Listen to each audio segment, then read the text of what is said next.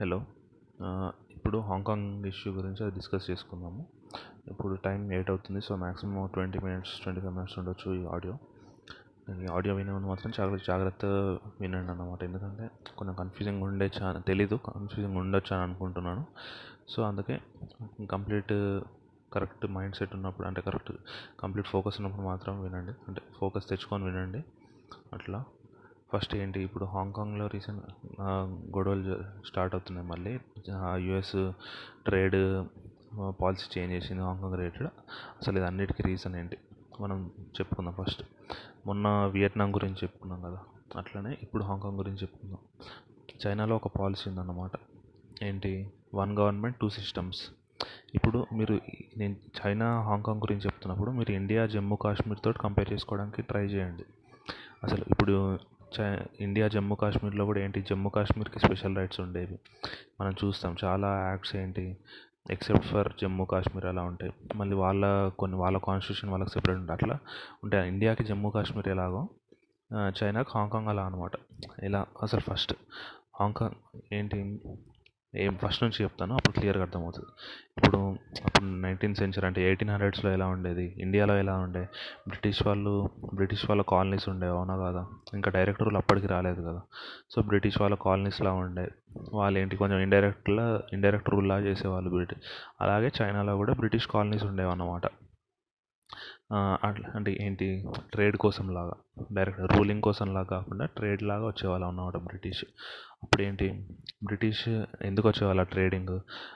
చైనాలో ఉన్నవి బ్రిటన్కి ఎక్స్పోర్ట్ చేయడం అక్కడ ఉన్నవి ఇక్కడ ఇంపోర్ట్ చేయడం. ఇప్పుడు ఆలోచించండి. అప్పుడు అంటే సింగిల్ కరెన్సీ అట్లా ఏం లేదు. అప్పుడు ఏంటి ఏదైనా ఇంపోర్ట్ చేసినా ఎక్స్పోర్ట్ చేసినా ఎలా ఉండేది? ఇప్పుడు సపోజ్ ఇంకా ఇంగ్లాండ్ నుంచి చైనాకి సపోజ్ హండ్రెడ్ వచ్చినాయి అనుకోండి. చైనా నుంచి ఇంగ్లాండ్కి టూ హండ్రెడ్ వెళ్ళాయి అనుకోండి. అప్పుడు ఏంటి చైనా హండ్రెడ్ ఎక్కువ పంపించినట్టు కదా. ఆ హండ్రెడ్కి వర్త్ గోల్డ్ ఇచ్చేవాళ్ళు అన్నమాట అప్పట్లో. సో అదంతా ఏంటి? బ్యాలెన్స్ ఆఫ్ ట్రేడ్ అనేవాళ్ళు కదా. బ్యాలెన్స్ ఆఫ్ ఎప్పుడైనా అంటారు. బ్యాలెన్స్ ఆఫ్ ట్రేడ్ ఉంటుంది కదా. అది పాజిటివా నెగటివా బ్యాలెన్స్ ఆఫ్ ట్రేడ్ పాజిటివ్ అంటే ఏంటి? మన కంట్రీ ఎక్స్పోర్ట్ ఎక్కువ చేస్తుంది ఇంపోర్ట్ కంటే. బ్యాలెన్స్ ఆఫ్ ట్రేడ్ నెగటివ్ అంటే ఏంటి? మన కంట్రీ ఇంపోర్ట్ ఎక్కువ చేసుకుంటుంది ఎక్స్పోర్ట్ కంటే. అప్పుడు ఏమైంది ఎయిటీన్ ఎయిటీన్ హండ్రెడ్స్లో బ్రిటన్ చైనాకి పంపించే ఎక్స్పోర్ట్స్ కంటే చైనా బ్రిటన్కి పంపించేవే ఎక్కువ ఉన్నాయి అన్నమాట అందుకు ఏమైంది బ్రిటన్కి బ్యాలెన్స్ ఆఫ్ ట్రేడ్ నెగటివ్ అయింది. అంటే ఏంటి? బ్రిటన్ చైనా గోల్డ్ ఇవ్వాల్సి వచ్చేది కదా. అంటే గవర్నమెంట్స్ కాదు ఇక్కడ. ట్రేడర్స్కే కానీ బ్రిటన్ నుంచి గోల్డ్ చైనాకి వచ్చేది కదా. సో అట్లా కాకూడదని చెప్పి ఆ బ్యాలెన్స్ ఆఫ్ ట్రేడ్ అనేది బ్రిటన్ పాయింట్ ఆఫ్ వ్యూలో పాజిటివ్ అవ్వాలని చెప్పి ఏం చేశారు? ఆలోచించండి. ఇప్పుడు నా ఇంపోర్ట్స్ బ్రిటన్ పాయింట్ ఆఫ్ వ్యూలో ఆలోచించండి. నా ఇంపోర్ట్స్ ఎక్కువ ఉన్నాయి. ఎక్స్పోర్ట్స్ తక్కువ ఉన్నాయి. సో దానివల్ల మనకు బ్యాలెన్స్ ఆఫ్ ట్రేడ్ అనేది నెగటివ్ ఉంది. ట్రేడ్ డెఫిసిట్లా ఉంది. సో ఇప్పుడు నేను ఆ ట్రేడ్ డెఫిసిట్ తగ్గించాలంటే ఏంటి? ఫస్ట్ అయితే ఇంపోర్ట్ తగ్గించాలి లేకపోతే ఎక్స్పోర్ట్ పెంచాలి. ఇంపోర్ట్ తగ్గించడం ఏమన్నా యూస్ఫుల్లా మనకు కావాలి కాబట్టి ఇంపోర్ట్ చేసుకుంటున్నాం. సో వాళ్ళకున్న ఆప్షన్ ఏంటి? ఎక్స్పోర్ట్ పెంచుకోవడం. ఎక్స్పోర్ట్ పెంచడానికి వాళ్ళు ఏం చేస్తారు? వాళ్ళ ఇప్పుడు వాళ్ళ చైనీస్ మార్కెట్లో అవసరమై ఉన్నది ఏంటి? అట్లా చూసారు ఫస్ట్ వాళ్ళు ఏం చేశారు? ఓపియం ఎక్స్పోర్ట్ చేయడం స్టార్ట్ చేశారు. అంటే చైనాలోకి ఓపీఎం పంపించడం. ఓపీఎం అంటే ఏంటి? అది ఒక డ్రగ్ లాగా అంటే కంప్లీట్ డ్రగ్ అని కాదు కానీ కొంచెం మత్తు వచ్చేలాగా ఒక ప్లాంట్ అట్లా కొంచెం. సో దానివల్ల ఏమవుతుంది దానివల్ల ఏంటి? అది చాలా ఇప్పుడు ఆలోచించండి. అట్లాంటి వాటికి ఎక్కువ డిమాండ్ ఉంటుంది కదా. దానివల్ల ఏంటి? వీళ్ళ ఎక్స్పోర్ట్స్ పెరిగాయి అన్నమాట బ్రిటన్కి చైనాకి. పెరిగాయి. కాకపోతే ఏంది? చైనా చైనీస్ వాళ్ళకి ఏంటి? ఇంపోర్ట్స్ పెరగడమే కాదు. వాళ్ళ హెల్త్ పాడైంది. అలా చైనీస్ లోకల్స్ అప్పుడు ఇప్పుడు అప్పుడు చైనా ఏంటి? ఒక కింగ్డమ్ అన్నమాట. గవర్నమెంట్ అదని లేదు. అప్పుడు చైనా కింగ్డమ్. ఆ కింగ్ ఆ రూలర్స్ ఏం చేశారు? చైనీస్ పీపుల్కి అంటే అడిక్షన్ ఎక్కువైపోయి హెల్త్ ప్రాబ్లమ్స్ వస్తున్నాయి. మళ్ళీ అది కాకుండా ఇంపోర్ట్స్ పెరిగిపోతున్నాయి. అట్లా అని చెప్పి వాళ్ళు ఏంటి అది ఆపే ఒక చ- ఏంటి ఇంగ్లాండ్ నుంచి చైనాకి వస్తాయి కదా ఓపియం షిప్మెంట్స్ ఆ షిప్మెంట్స్ అన్నీ ఆపేశారన్నమాట. ఆపేస్తే ఏమైంది బ్రిటన్ నుంచి కోపం వచ్చి బ్రిటన్ సైడ్ నుంచి వార్ స్టార్ట్ చేశారన్నమాట. అవి మనం స్కూల్లో చదువుకొని ఉంటాం ఓపియం వార్స్ అని. సో ఫస్ట్ ఓపియం వార్ అనేది స్టార్ట్ అయింది. ఒక త్రీ ఇయర్స్ అట్లా త్రీ ఫోర్ త్రీ ఇయర్స్ అట్లా ఫైట్ చేసిన తర్వాత ఇంకా అప్పుడు ఆలోచించండి. చైనా కింగ్డమ్ అయినా దాని ఏంటి మిలిటరీ కెపాసిటీ అంత పెద్దదేం కాదు కదా. బ్రిటన్ అంటే చాలా పెద్ద కెపాసిటీ కదా మిలిటరీ కెపాసిటీ. సో బ్రిటి బ్రిటనే అంటే గె వారేం గెలవలేదు. కాకపోతే ఏంటి త్రీ ఇయర్స్ వార్ అయిపోయిన తర్వాత చైనా ఇంకా లేదు సరే మనం ఒక రాజీకి వద్దాము అట్లా అని అనుకున్నారు. అప్పుడు వాళ్ళు ఎంటర్ అయ్యారన్నమాట. ఏంటి బ్రిటన్ కండిషన్ పెట్టింది. మాకు మీ దగ్గర ఉన్న ల్యాండ్ మాకు ఇవ్వాలి కొంచెం అని చెప్పి. మా కంట్రోల్ కంప్లీట్ కంట్రోల్ ఇప్పటివరకు ఏంటి? చైనాలో ఓన్లీ బ్రిటిష్ కా బ్రిటిష్ కాలనీస్ ఉన్నాయి అంతే. అంటే ఎట్లా? జస్ట్ వాళ్ళ రూల్ ఏం లేదు. బ్రిటిష్ రూల్ ఏం లేదు. జస్ట్ బ్రిటిష్ కాలనీస్ లాగా ఉన్నాయి. ఇప్పుడు ఏమంటున్నారు వాళ్ళు? మీ చైనీస్ ఏరియాల నుంచి కొంచెం ఏరియా మా మాకు ఇచ్చేయండి. మాకు మాకు మాకు వచ్చేయాలి డైరెక్ట్ అన్నారు. అట్లా ఫస్ట్ ఓపియం వార్ వల్ల హాంకాంగ్లో హాంకాంగ్ అంటే ఒక ఐలాండ్స్ అన్నమాట ఐలాండ్స్ అన్నమాట. దాంట్లో కొంచెం కొంచెం ప్లేస్ వచ్చింది అన్నమాట బ్రిటిష్కి అలాగే ఏంటి సెకండ్ ఓపియం వార్ అయింది. దానివల్ల హాంకాంగ్ చుట్టూ ఇంకొంచెం ప్లేస్ వచ్చింది. అలాగే నైన్టీన్ నైంటీ సెవెన్లో ఇంకొకసారి లాస్ట్ ఇంకా ఇది లాస్ట్ టైం ఏమైంది? ఇంకొక ఏరియా కూడా వచ్చింది. ఈ మూడు అంటే ఇవన్నీ ఐలాండ్స్ అన్నమాట. చైనీస్ ఇప్పుడు చైనాని రెండు రకాల డివైడ్ చేస్తారు. మెయిన్ ల్యాండ్ చైనా అంటారు ఇంకోటి ఈ ఐలాండ్స్ ఈ islands Hong Kong main lands China అంటే మొత్తం పెద్దగా ఉండేది మెయిన్ల్యాండ్ చైనా. ఇప్పుడు ఈ హాంకాంగ్ చుట్టూ ఉన్న ఐలాండ్స్ మొత్తము బ్రిటన్ బ్రిటన్ కంట్రోల్లోకి వచ్చాయి. నైన్టీన్ నైన్టీ సెవెన్లో. నైన్టీన్ నైన్టీ సెవెన్లో ఎట్లా? నైన్టీ నైన్ ఇయర్స్ లీజ్ లాగా అన్నమాట. అంటే నై ఇంకో ninety nine years sorry nineteen ninety ఎయిట్లో. Nineteen ninety eight sorry eighteen ninety ఎయిట్లో. ఎందుకంటే ఎయిటీన్ ఫార్టీ టూలో first opium war. Next eighteen సిక్స్టీస్లో second opium war. Eighteen ninety ఎయిట్లో ఇంకా ఫైనల్ అన్నమాట. ఫైనల్ ఏంటి? ఫస్ట్ ఓపియం వార్ అప్పుడు హాంకాంగ్లో ఒక పార్ట్ ఇచ్చారు. సెకండ్ ఓపియం వార్ అప్పుడు దాని పక్క నుండి ఇంకో ఏరియా ఇచ్చారు. నైన్టీన్ సారీ ఎయిటీన్ నైంటీ ఎయిట్లోనేమో ఇంకా దాని పక్క నుండి ఇంకొంచెం ఏరియా ఇచ్చారు. ఈ మూడు కలిపి ఇప్పుడు మనం ప్రజెంట్ అనుకుంటున్న హాంకాంగ్ అనమాట ఇప్పుడు ప్రజెంటే హాంకాంగ్. అంటే ఏమైంది? నైన్టీన్ ఎయిటీన్ నైంటీ ఎయిట్లో eighteen ninety eight ninety nine years lease తీసుకున్నారు బ్రిటన్ వాళ్ళు. చైనీస్ కంట్రోల్ ఉండదు బ్రిటన్ కంట్రోల్ ఉంటుంది. అంటే ఎప్పటి వరకు? నైన్టీన్ నైంటీ సెవెన్ వరకు. ఎయిటీన్ నైంటీ ఎయిట్ నుంచి నైన్టీన్ నైంటీ సెవెన్ వరకు అది బ్రిటన్ కంట్రోల్లో ఉంటుంది. ఇప్పుడు ఆలోచించండి. బ్రిటన్ అనేది ఎట్లాంటి ఎకనామీ ఫాలో అవుతుంది? ఇప్పుడు ప్రపంచంలో రెండు రకాలు ఉంటాయి అవునా కాదా? ఏంటి? క్యాపిటలిస్ట్ ఎకానమీ ఒకటి అంటే గవర్నమెంట్ ఫామ్ కూడా చూసుకుంటే ఇప్పుడు క్యాపిటలిస్ట్ ఎకానమీ ఒకటి ఉంటుంది. ఇంకోటి కొంచెం సోషలిస్ట్లా ఉంటుంది. సోషలిస్ట్ ఎవరు ఇప్పుడు క్యాపిటలిస్ట్ అంటే ఏంటి? బిజినెస్ ఎవరైనా చేసుకోవచ్చు అట్లా. సోషలిస్ట్ ఎలా ఉంటుంది? కొంచెము రూల్స్ ఉంటాయి. ఎక్కువ గవర్నమెంట్ కంట్రోల్ ఉంటుంది అట్లా. ఈ సోషలిస్ట్ ఎక్కువ ఎట్లాంటి కంట్రీస్లో ఉంటాయి? కమ్యూనిస్ట్ కంట్రీస్లో ఉంటాయి. కమ్యూనిస్ట్ అనేది ఐడియాలజీ అనమాట కమ్యూనిస్ట్ ఐడియాలజీ ఎట్లా? కమ్యూనిస్ట్ ఐడియాలజీ అంటే ఏంటి? ఇప్పుడు వాళ్ళది ఎట్లా? కంప్లీట్ గవర్నమెంట్ కంట్రోల్లో ఉండడము అందరు గవర్నమెంట్ అందరు పీపుల్ని చూసుకోవడము వెల్త్ ఒక్కొక్క చే ఒకరి చేతిలోకి వెళ్ళకుండా చూసుకోవడం అది ఐడియాలజీ. దాని కింద economic policy sociology social socialist అనమాట అట్లా. సో ఇప్పుడు ఏమైంది? చైనా అనేది చైనా కంట్రోల్లో ఉంటుంది. హాంకాంగ్ అనేది బ్రిటన్ కంట్రోల్లో ఉంది. ఆలోచించండి. బ్రిటన్ కంట్రోల్లో ఉంటే ఏమవుతుంది? బిజినెస్ ఎవరైనా పెట్టుకోవచ్చు ఎవరన్నా లాభపడవచ్చు ఎవరన్నా ఇన్వెస్ట్మెంట్ పెట్టచ్చు అట్లా ఉంటుంది చైనాలో ఏంటి? ఆ రిస్ట్రిక్షన్స్ ఉంటాయి కదా. ఇప్పుడు ఇది నడుస్తూ ఉందన్నమాట ఇప్పుడు ఎయిటీన్ నైంటీ ఎయిట్ నుంచి నడుస్తుంది ఇట్లా. కాకపోతే మధ్యలో ఏమైంది? వరల్డ్ వార్ టూ అప్పుడు ఈ హాంకాంగ్ని జపాన్ వాళ్ళు ఇన్వైట్ చేశారన్నమాట. ఒక three four years three years అంతే. దా- త్రీ ఇయర్స్ తర్వాత మళ్ళీ బ్రిటన్ కన్ అంటే జపాన్ ఓడిపోయింది కదా. అది న్యూక్లియర్ హిరోషిమా నాగసాకి ఇన్సిడెంట్ తర్వాత అటామిక్ బాంబ్ తర్వాత ఇంకా జపాన్ ఓడిపోయింది కదా. ఓడిపోయిన తర్వాత ఏంటి? ఈ బ్రిట ఈ హాంకాంగ్ని తిరిగి బ్రిటన్కి ఇచ్చేసింది అనమాట ఇప్పుడు స్టార్ట్ అయింది. హాంకాంగ్ చేంజ్ అవ్వడం కంప్లీట్గా. ఎట్లా? ఇప్పుడు వరల్డ్ వార్ టూ తర్వాత ఆలోచించండి. ప్రపంచం మొత్తం ఏమ ఏమైంది? చాలా కంట్రీస్ ఇండిపెండెన్స్ అడిగాయి అన్నమాట బ్రిటన్ కంట్రోల్లో ఉన్న చాలా కంట్రీస్ అట్లాగే హాంకాంగ్ వాళ్ళు అడగకూడదని ఏం చేశారు? ఇంతకుముందు ఉన్న దానికంటే కొంచెం రూల్స్ అనేవి ఈజీ చేశారన్నమాట. వీళ్ళు ఇండిపెండెన్స్ అడగకూడదు అట్లా అని చెప్పి కొంచెం డెమోక్రటిక్గానే వాళ్ళని రూల్ చేయడం స్టార్ట్ చేశారు. రూలింగే బ్రిటన్ రూలింగ్లోనే ఉంది. ఇంకా హాంకాంగ్ వేరే కంట్రీ. ఇప్పుడు ఇండియాకి ఎయిటీన్ ఫార్టీ సెవెన్లో సారీ నైన్టీన్ ఫార్టీ సెవెన్లో ఇండిపెండెన్స్ వచ్చింది. పాకిస్తాన్కి వచ్చింది. చైనాకి చైనాలో ఎయిట్ నైన్టీన్ ఫార్టీ నైన్లో వచ్చింది. వాళ్ళ ఇప్పుడు నైన్టీన్ ఫార్టీ నైన్లో ఇంకొకటి ఇంపార్టెంట్ జరిగింది. ఏమైంది? చైనాకి ఇండిపెండెన్స్ వచ్చింది. ఇంతకుముందు వరకు కింగ్డమ్ ఉండేది. ఇప్పుడు చైనాకి ఇండిపెండెన్స్ వచ్చి ఎవరు ఎవరు గవర్నమెంట్ ఫామ్ చేశారు? మావో ఫామ్ చేశాడు. మావో అంటే ఏంటి? ఇప్పుడు మావోయిస్ట్ మావోయిస్ట్ అంటారు కదా. అంటే ఏంటి? మావో ఐడియాలజీ ఫాలో అయ్యే వాళ్ళందరూ మావోయిస్ట్ అనమాట మావో అంటే ఎవరు? అతను కమ్యూనిస్ట్ ఇంకా హెడ్ లాగా అన్న. అతను అతని వల్లనే కమ్యూనిజం స్టార్ట్ అయింది అన్నది అట్లా. సో ఏంటి? అతను people people's republic of China అంటే ఇప్పుడు చైనా ఇప్పుడున్న చైనా అనేది గవర్నమెంట్ అతను ఫామ్ చేశాడు మా అతను వాళ్ళ పాలసీ ఏంటి? Communist policy. అంటే మొత్తం గవర్నమెంట్ కంట్రోల్లోనే ఉండడము జనాలకు ఫ్రీడమ్ లేకు అంటే ఫ్రీడమ్ కాకుండా జనాలు ఏది అంటే వాళ్ళకి రైట్ టు స్పీచ్ లేక స్పీచ్ లేకుండా పొలిటికల్ రైట్స్ లేకుండా ఏం లేకుండా ఉండేవన్నమాట. ఇక్కడ చైనాలో. హాంకాంగ్లో ఎవరు పాలిస్తున్నారు? బ్రిటన్. బ్రిటన్ పాలిస్తుంది మనం చెప్పాము. వేరే కంట్రీస్ అన్ని బ్రిటన్ నుంచి ఇండిపెండెన్స్ అడుగుతున్నాయని. కాకపోతే హాంకాంగ్ వాళ్ళు అడగకూడదని ఏం చేశారు? వాళ్ళని కొంచెం డెమోక్రటికల్గా పాలించి అంటే రూల్ చేయడం స్టార్ట్ చేశారనమాట అప్పుడు ఏంటి ఇంకా చాలా బిజినెస్ వచ్చాయి. అప్పుడు డబ్బులు పెరిగాయి. అక్కడ లోకల్ వాళ్ళకి ఏంటి? ఇంకా మనీ పెరిగాయి. అప్పుడు ఏంటి? వాళ్ళు కొత్త కొత్త బిజినెస్లో ఇన్వెస్ట్ చేయడము మంచి మంచి ఇన్ఫ్రాస్ట్రక్చర్లో ఇన్వెస్ట్ చేయడము ఫారెన్ నుంచి ఇన్వెస్ట్మెంట్స్ రావడం అమెరికా నుంచి బిజినెస్ బిజినెస్మెన్ రావడము యూరోప్ నుంచి రావడము అట్లా కంప్లీట్ ఇంకా అది కంప్లీట్ కాస్మోపాలిటన్ అయిపోయింది. అంటే ఏంటి? గ్లోబల్ మొత్తం గ్లోబలైజ్డ్ అయిపోయింది ఆ సిటీ మొత్తం.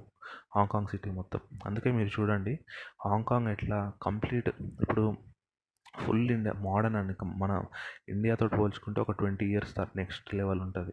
యూఎస్ తోటి పోల్చుకున్న ఒక టెన్ ఇయర్స్ అడ్వాన్స్ అట్లా ఉంటుంది అనమాట హాంకాంగ్ ఎప్పుడైనా చూసుకోండి అంటే టెక్నాలజికల్గా నేను చెప్పేది. వాళ్ళ అంటే చాలా అడ్వాన్స్మెంట్ వచ్చింది అనమాట ఎందుకంటే అక్కడ కంప్లీట్ ఫ్రీ కన్ ఫ్రీ అయిపోయింది కదా ఆ ఏరియా మొత్తము. ఏంటి ఇన్వెస్ట్మెంట్స్ ఎవరైనా చేయొచ్చు మంచి అట్లా చేయొచ్చు అని. సో అలా అయిందన్నమాట.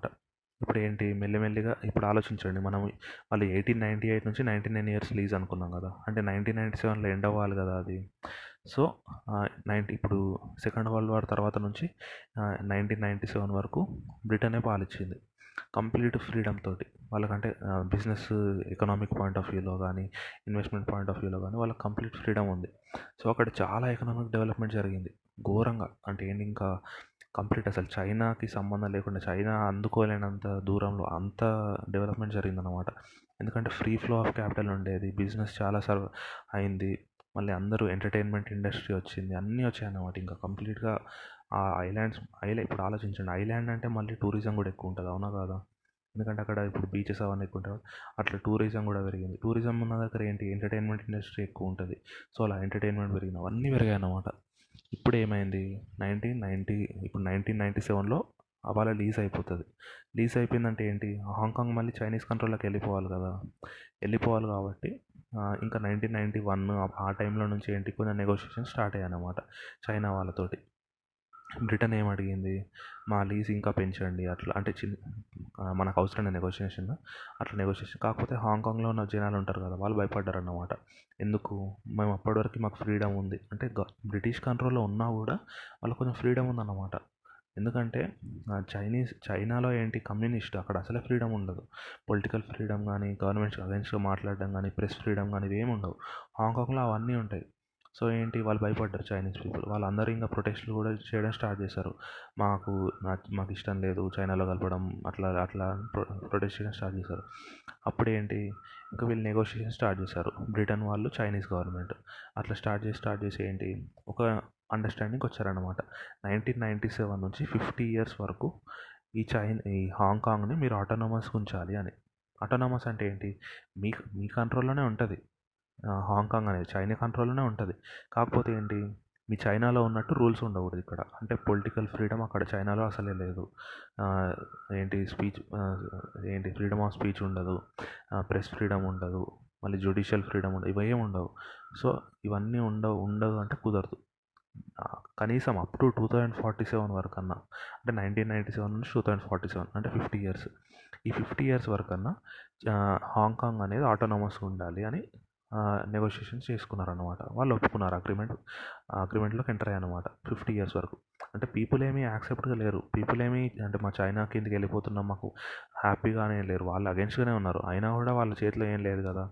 సో అందుకే వాళ్ళని కొంచెమైనా సేఫ్ గార్డ్ చేయడానికి ఈ రిలాక్సేషన్స్ ఇచ్చారన్నమాట. ఏంటి? వాళ్ళకి ప్రొడి పొలిటికల్ ఫ్రీడమ్ ఉంటుంది ఎకనామిక్ ఫ్రీడమ్ ఉంటుంది. అంటే చైనాలో ఏంటి? ఎకనామిక్ ఎకనామిక్ కంప్లీట్ గవర్నమెంట్ కంట్రోల్లో ఉంటుంది కదా. హాంకాంగ్లో అలా కాదనమాట హాంకాంగ్లో ఇన్వెస్ట్మెంట్స్ కూడా వేరే వాళ్ళు రావచ్చు. అవన్నీ అవన్నీ కంటిన్యూ అవుతాయి అన్నమాట టూ థౌజండ్ ఫార్టీ సెవెన్ వరకు. అట్లా. ఇప్పుడు ఆలోచించండి. ఈ నైన్టీన్ నైంటీస్లో హాంకాంగ్ జీడిపి చైనా జీడిపిలో నియర్లీ ట్వంటీ ఫైవ్ పర్సెంట్ ఉండేదన్నమాట హాంకాంగ్ అనేది జస్ట్ ఐలాండ్. చైనా అంటే చాలా పెద్దది. అవునా కాదా? అయినా కూడా హాంకాంగ్ జీడిపి చైనాలో ట్వంటీ ఫైవ్ పర్సెంట్ ఉండేది. అంటే ఎంత పెద్దది? ఆలోచించండి.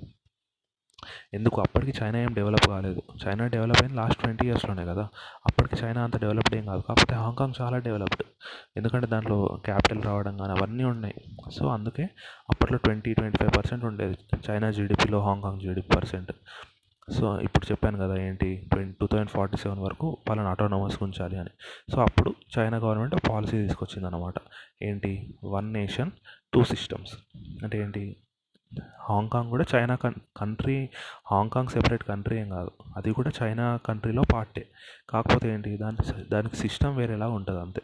వన్ కంట్రీ టూ సిస్టమ్స్ అట్లా.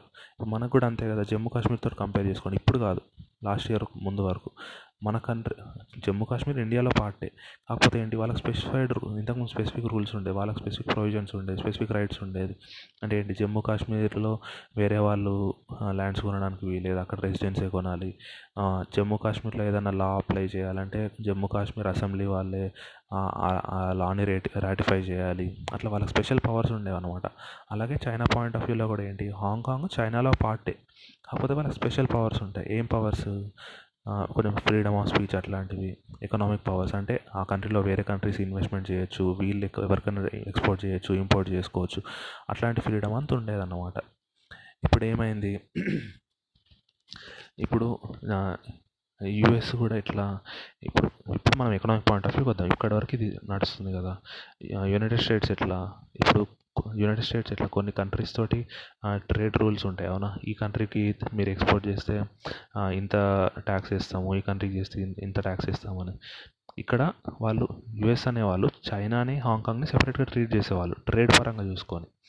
చైనాకి ఎక్స్పోర్ట్ చేస్తేనేమో అంటే చైనాకి ఎక్స్పోర్ట్ అయ్యే గూడ్స్ సారీ చైనా నుంచి ఇంపోర్ట్ చేసుకుంటేనేమో ఎక్స్పోర్ట్గా సారీ ఇంపోర్ట్ చైనా నుంచి ఇంపోర్ట్ చేసుకుంటేనేమో చాలా హై ట్యాక్సెస్ వేసేవాళ్ళు అనమాట అదే హాంకాంగ్ నుంచి ఇంపోర్ట్ చేసుకున్నాం అనుకోండి కొంచెం తక్కువ ట్యాక్స్ వేసుకు ఇంపోజ్ చేసేవాళ్ళు. ఎందుకు? హాంకాంగ్లో బిజినెస్ ఉన్నాయి అవునా కదా? దాంట్లో చాలా బిజినెస్ అమెరికన్ కంపెనీస్ కూడా ఉన్నాయి. మళ్ళీ అది కాకుండా హాంకాంగ్ అనేది ఆటోనమస్ ప్లేస్ అనుకున్నాం కదా అందుకే వాళ్ళకి స్పెసిఫిక్ ప్రొవిజన్ స్పెషల్ ప్రొవిజన్స్ ఉన్నాయన్నమాట ట్రేడ్ రిలేటెడ్ చైనా నుంచి ఇంపోర్ట్ చేసుకుంటే సేమ్ ప్రోడక్ట్. చైనా నుంచి ఇంపోర్ట్ చేసుకుంటే చాలా హై ట్యాక్స్ పడుతుంది. అదే హాంకాంగ్ నుంచి ఇంపోర్ట్ చేసుకుంటే ఏంటి? కొంచెం లో ట్యాక్స్ పడుతుంది అన్నమాట అట్లా.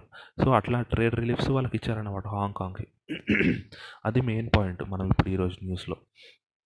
కాకపోతే టూ థౌజండ్ నైన్టీన్లో ఏమైంది? చైనా కొత్త లా తీసుకొచ్చింది అనమాట హాంకాంగ్కి. ఎట్లా? ఎక్స్ట్రాడిషన్ లా అంటే ఏంటి? ఇంతకుముందు ఎలా ఉండేది? హాంకాంగ్లో ఏదన్నా ఎవరైనా తప్పు చేసినా ఏం చేసినా హాంకాంగ్లో కోర్ట్స్ వాళ్ళే పనిష్మెంట్ ఇవ్వాలి. హాంకాంగ్లోనే ఆ జైల్ టర్మ్ కానీ ఏదైనా హాంకాంగ్లోనే ఉండాలి. లాస్ట్ ఇయర్ ఎక్స్ట్రాడిషన్ లా తీసుకురావడానికి ట్రై చేశారు. దాని అర్థం ఏంటి? హాంకాంగ్లో ఎవరు తప్పు చేసినా కూడా వాళ్ళని చైనాకి తీసుకొచ్చే ఛాన్స్ ఉంటుంది. అంటే మెయిన్ల్యాండ్ చైనాకి.